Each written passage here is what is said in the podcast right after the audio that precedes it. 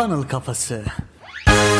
Merhaba, Funnel Kafası Podcast serisi 35. bölüme hoş geldiniz. Ben Emre. Ben Hasan. Bugün sizlerle bir e-ticaret firmasının ustalaşması gereken konulardan bahsedeceğiz. Öncelikle Emre abi şunu kavradığımızı düşünüyorum ben. İşletme bir sistem yani bir yapı ve biz bu yapıya bütüncül olarak bakmadıkça doğru hareket tarzını belirlememiz mümkün değil. Şimdi bu yapının sac ayakları neler olmalı bunlardan bahsedelim. Bunlar bir anda inşa etmeniz gereken şeyler değil ama zaman içerisinde sisteme nasıl dahil edeceğinizi bilirseniz zaten tadından yenmez. Şimdi burada anlatacağımız maddeler her biriyle sizin zaman içerisinde ustalaşmanız gereken eğer uzun soluklu bir e-ticaret firması inşa etmek istiyorsanız ustalaşmanız gereken ve sisteme nasıl dahil edeceğinizi bilmeniz gereken yapılar. Bu yapılar neler? Facebook reklamları, Google reklamları, YouTube reklamları, e-mail, influencer pazarlama, reklam içerikleri bakın burası artık ayrı bir madde haline geldi. Müşteri hayat boyu değeri ve müşteri edinme maliyeti, muhasebe ve işte kar zarar hesapları diyelim. Tahmin edebilme, tahmin yürütebilme, kestirme yapabilme, işte ne kadar satış elde edebiliriz, ne kadar karlılık elde edebiliriz ile alakalı tahmin yürütebilme ve son olarak da takvimden haberdar olabilme. İş yürüttüğünüz bölgede işte ülkede diyelim ya da yerel bir yerde de olabilir. Takvimden haberdar olabilme. Bunların hepsinin ayrı ayrı bir kıymeti var ve bir önemi var. Şimdi kısaca bahsedelim. Facebook reklamları biliyorsunuz Facebook ve Google şu anda bizim iki büyük trafik edinebileceğimiz kaynak. Zamanla TikTok da artık buraya kendini yavaş yavaş yerleştirmeye başladı. Biz bu iki kaynağı nasıl en iyi şekilde kullanacağımızı bilirsek o zaman işimiz daha rahat olur. Buralar ne? Bizim farkındalık oluşturduğumuz kaynaklar. Ve şöyle de bir detay vereyim. Bundan işte 2 sene önce falan sadece Facebook reklamlarıyla bir e-ticaret siteniz varsa yürütebiliyordunuz. Ama artık maliyetler çok fazla yükseldi. Bu yüzden Facebook, Google,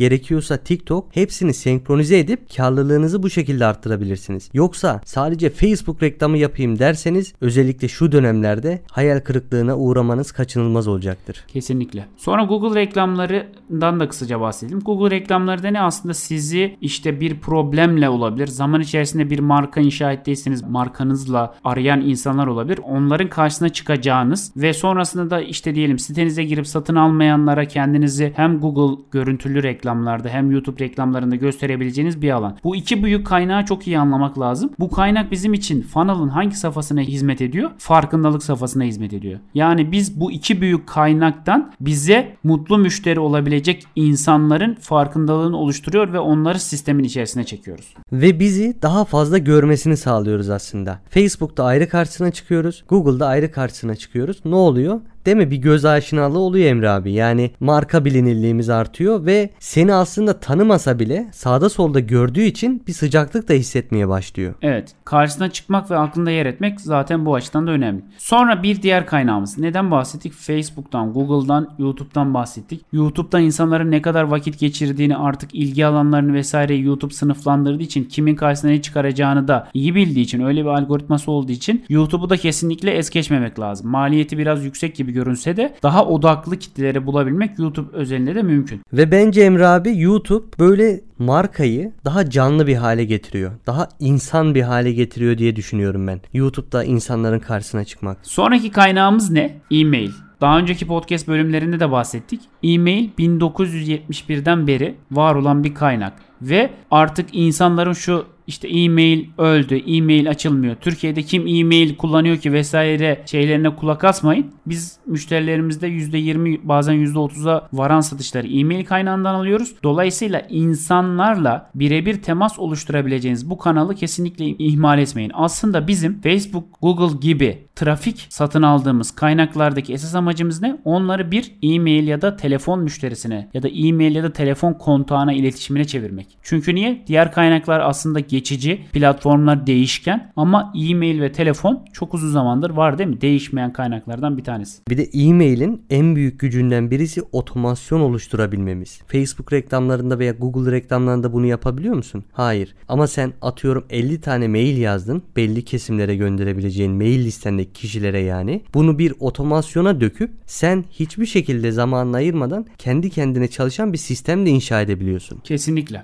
Sonra Ne var sırada? Influencer pazarlama. Influencer pazarlamanın neden insanlar için cazip geldiğini ve bu kadar etkili olduğunu daha önceki yayınlarda anlatmıştık ama İkna'nın Prensipleri kitabında da bundan bahsedilir. İnsanlar bazı insanları otorite görme eğilimi daha fazla. Özellikle güven tesis ettikleri, işte belli başlı özelliklere sahip olan insanları. İşte bu mesela günümüzde ne? Takipçi diyelim insanlar için aslında bir güven tesisi gibi başlangıcından bir tanesi. Tamamı değil ama güven oluşturan maddelerden bir tanesi. İnsanlar bir otorite gördüğü için ve onlarla arasında bir bağ kurduğu için bir influencer sizin ürününüzü paylaştığı zaman ne yapıyor insanlar? Bazen gözü kapalı bir şekilde o ürünü satın almaya yöneliyor. Ama burada esas olan ne? Sizin markanızın değerleriyle ve amacıyla eşleşen influencerlarla çalışabilmek ve onları bu şekilde sisteme dahil edebilmek. Aslında influencer da ne yapıyor? O da sizin için farkındalık oluşturacak müşterileri sisteme getiriyor. Bu müşterilerin sonrasında para kazanma şekli aslında size bağlı. Ve burada dikkat edilmesi gereken husus Emre abi işte bu popüler bir influencer ha tamam gideyim ona bir reklam vereyim. Böyle değil de ya benim hedef kitlem kim? Zaten bu sorunun cevabını öncelikle bulmanız lazım. Ve bu hedef kitlem hangi influencerları takip ediyor? Hani trendlerden ziyade böyle ülkenin trendlerinde olan influencerlardan ziyade sizin spesifik hedef kitleniz hangi influencerları takip ediyor? Onları bulup onlarla çalışırsanız çok daha verimli bir kampanya yapmış olursunuz. Ve sonraki bizim de artık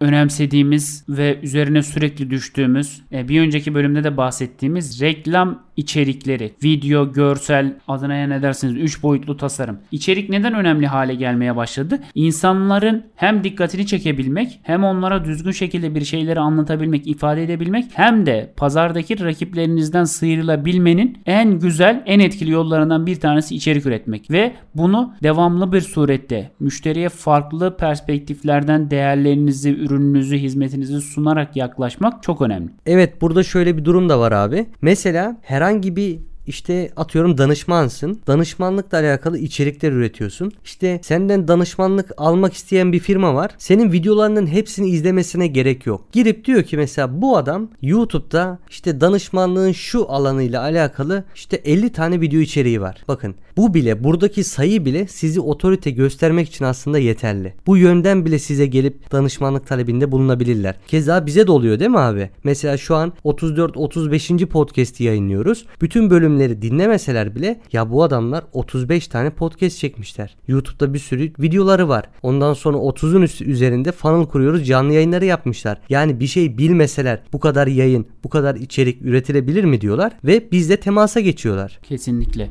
bu içeriğin gücünü sadece dediğin gibi reklam özelinde değil de bu şekilde de düşünmek bence uzun vadede daha kazançlı bir yatırım haline dönüşebilir. Bir diğer bir e-ticaret firmasının yönetirken bilmesi gereken şey ne? Müşteri hayat boyu değeri ve edinme maliyeti. Şimdi e-ticarette asıl karın müşteri edinme maliyeti ve hayat boyu değerinde olduğunu çok iyi anlamak gerekiyor. Neden? Siz belli bir işte pazarlama faaliyetleri yürüterek Facebook'ta, Google'da farklı farklı stratejiler izleyerek, influencer pazarlamayı kullanarak bir ürünün satın alma maliyetini belli bir yere kadar düşürebilirsiniz. Mesela diyelim ki 150 TL'lik bir ürün olsun. Siz bunu 20 TL'ye kadar düşürdünüz. Buradan sonra bunun daha altına şu anki vaziyette işte reklam maliyetlerinin sürekli arttığı bir durumda bunun daha altına düşürmeniz mümkün değil. O zaman bizim karlılığımızı arttırabilmemiz ve müşteriye tekrardan değer sunabilmemizin yolu ne? Müşteri hayat boyu değerini arttırmak arttırabilmek. Yani ne? Bir müşteriye bir kere ürün satıp o müşteriyle iletişimi kesmek değil, onunla tekrar tekrar temas kurarak ona tekrarlı satışlar yapabilmekten geçiyor. Sonra muhasebe ve finans kısmı var. Şimdi biz bazı müşterilerimizle bununla karşılaşıyoruz.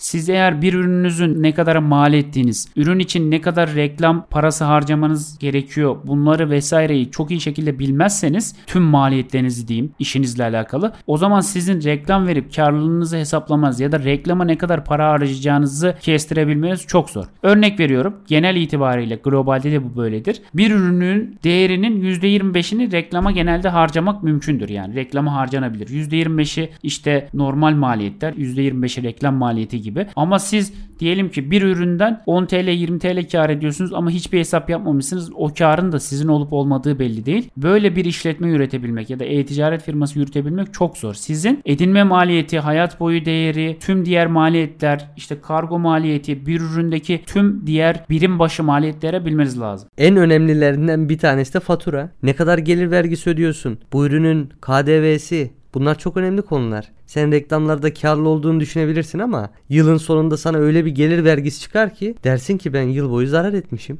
Evet aynen öyle. O yüzden bu işleri de başladığınız zaman yavaş yavaş öğrenmek, işte ilk başta biriyle çalışamıyorsanız bile sonradan biriyle çalışmak bu açıdan çok önemli. Son iki madde kaldı. Bunlardan birincisi tahmin edebilmek, kestirme yapabilmek. Bu biraz veriyi iyi anlayabilmek ve veriyi takip edebilmekle alakalı. Mesela siz verileri doğru okuyorsunuz. İşte bir sene boyunca, iki sene boyunca e-ticaret işlerini yürüttünüz. Hangi ayda satışlarınızın arttığını, hangi ayda düştüğünü biliyorsunuz ve kestiriyorsunuz. Bu tahminlere göre ne yapıyorsunuz? Ürün alıyorsunuz. Bu tahminlere göre reklam hazırlığı yapıyorsunuz. Bu tahminlere göre içerikler oluşturuyorsunuz. Dolayısıyla veriyi iyi okuyabilmek ve bütün bir yılı zaman içerisinde gerekiyorsa bölümlere ayırarak tahmin yürütebilmek, kestirme yapabilmek çok önemli bir yetenek e-ticaretin içerisinde bulundukça bunu zaten kazanıyorsunuz zaman içerisinde. Bu tahminler aslında Emre abinin saydığı bütün maddeler için geçerli. Reklam kreatifinde de geçerli. Senin elinde bir data var. Test etmişsin bir sürü reklam kreatifi. E ne oldu? Artık sonraki yapacakların için elinde data var. Daha güçlü tahminlerle daha güzel içerikler üretebilirsin. Kesinlikle öyle. Bu tahmini her alana yaymak ve bütün verileri kullanarak bir tahmin yapabilmek çok sağlıklı. Sonra sonuncusu ne? Takvim. Takvime hakim olabilmek ne açıdan önemli? Zaten bir e-ticaret firmasıysanız belli bir süre iş yaptıktan sonra şunu fark edersiniz. Belli takvim zamanlarında satışlarınız daha yüksek olur. Belli takvim zamanlarında satışlarınız azalır. Tatilleri iyi değerlendirmeyebilirsiniz. Okula dönüşü iyi değerlendirmeyebilirsiniz. Yılbaşını değerlendirmeyebilirsiniz. Bu açıdan takvime hakim olabilmek ve bunları önceden gözünüzün önünde görüp buna göre hesap plan yapabilmek ve belki de funnel yapılarınızı takvimlere göre kurabilmek çok önemli. Bir tane örnek vereyim. Diyelim ki muhteşem cuma geliyor. Aslında siz funnel'ınızı muhteşem cuma gelmeden doldurmanız lazım ki funnel'ın orta ve alt safhasına insanları getirmeniz lazım ki muhteşem cuma geldiğinde sunduğunuz bu indirimler insanlara etkili olsun. Yoksa sadece soğuk trafik çekerek, çekmeye çalışarak bu indirim zamanlarını verimli geçirmeniz mümkün değil. İşte takvim size bu avantajları da sağlar. Tüm bu bilgileri verdiğimize göre burada podcast'imizi sonlandırabiliriz. Eğer bana ulaşmak isterseniz Instagram ve Twitter üzerinden Hasan 2 ile Bolukbaz ulaşabilirsiniz. Sorularınız varsa sorabilirsiniz. Bana da özellikle Twitter üzerinden ED Doğaner yazarak ulaşabilirsiniz. Ayrıca bülten.funnelkafası.com adresimiz var bildiğiniz üzere. Burada da pazarlamaya dair değişmeyen ilke ve prensipleri kendi tecrübemizle bir araya getirerek yaşadığımız hikayeler, işinizi geliştirmeniz ve müşterilerinize değer katarak büyümeniz için ihtiyacınız olan funnel prensipleri, funnel kafası podcast serisi, funnel kuruyoruz canlı yayınları, yeni girişimlerimiz ve yürüttüğümüz projelerle ilgili yaşadıklarımız ve en önemlisi de sonuca değil sürece dair tüm ayrıntılar bülten.funnelkafası.com adresinde. Gidip mailinizi bırakın ve bizden gelecek size değer katacak mailleri bekleyin diyorum. O zaman ne diyoruz Emre abi? Funnel kafasından uzak kalmayın. Ve unutmayın bu hayatta hepimiz birer satıcıyız. Kendinize iyi bakın.